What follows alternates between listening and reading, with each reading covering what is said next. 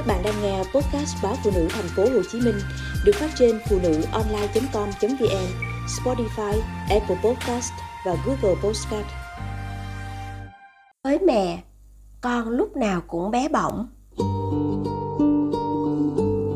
Chị cũng chỉ là một người mẹ như bao người mẹ khác. Chị thương con gái bé bỏng của mình và luôn dành cho con những điều tốt đẹp nhất. Nhìn con người ta có chiếc xe đẩy, chiều chiều dạo chơi quanh xóm. Chị cũng ước con mình có một cái giống vậy. Nhưng chỉ là ước thôi.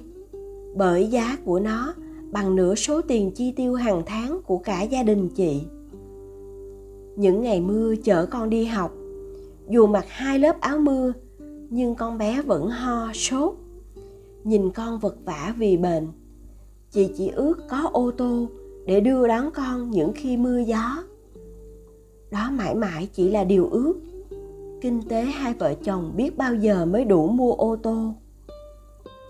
Còn nhớ khi con bé vào lớp 1 sang nhà cô em chơi, thấy một con gấu bông rất đẹp.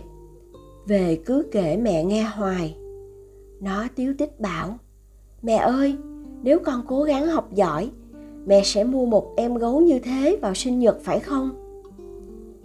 Nhìn ánh mắt lấp lánh hy vọng của con chị không thể không gật đầu. Con bé chăm học hơn hẳn. Những khi bị cô phê vào vở chưa tốt nó lại buồn rầu. Hỏi mẹ có phải như vậy là sẽ không được em gấu không? Thương con. Chị động viên con cố gắng thì bài làm sau sẽ tốt hơn. Thấy con mong chờ quá chị dành dụm chút đồng lương ít ỏi. Vài ba tháng cũng được chút ít bèn ra cửa hàng tìm mua gấu bông cho con. Chị không ngờ giá của nó lại đắt đến vậy. Cầm con gấu trên tay, chị đắn đo mãi. Số tiền mua con gấu này bằng chục bộ đồ cho con. Đã lâu con bé chưa được mặc đồ mới, chỉ toàn đồ cũ người ta cho. Nhưng con bé đã mong chờ em gấu lâu nay. Nếu không có, chắc nó sẽ thất vọng lắm và hơn thế, nó sẽ nghĩ mẹ không giữ lời. Nghĩ vậy, chị tặc lưỡi. Thôi kệ, mua cho con rồi ăn uống tiết kiệm lại chút. Không thể diễn tả bằng lời niềm vui của con khi mở hộp quà mẹ tặng.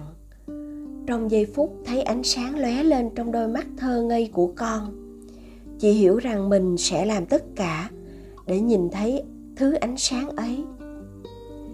Từ hồi nghỉ học vì dịch bệnh con bé chỉ quanh quẩn ở nhà cùng mẹ.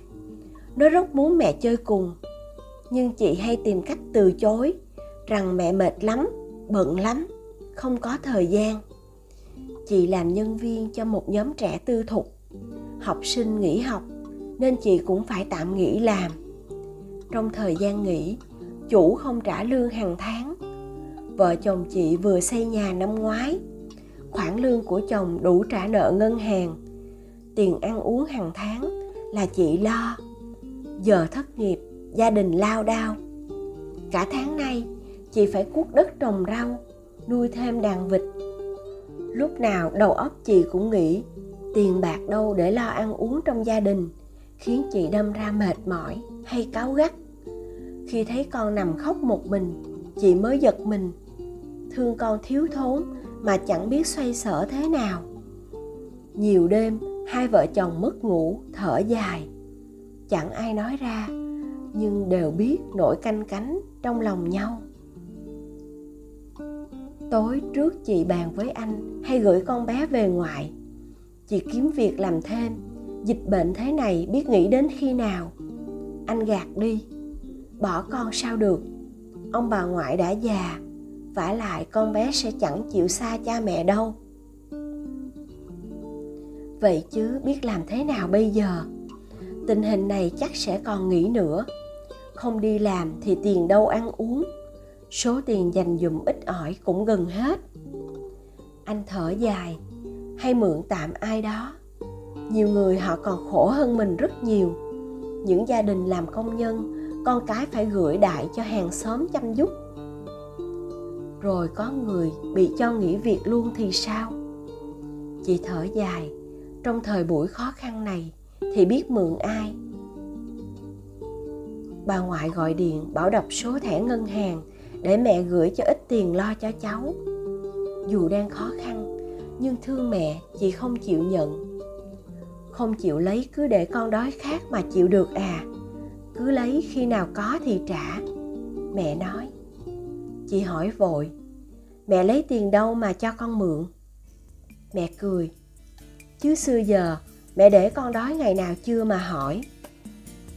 Nghe câu nói của mẹ, hai hàng nước mắt chực trào.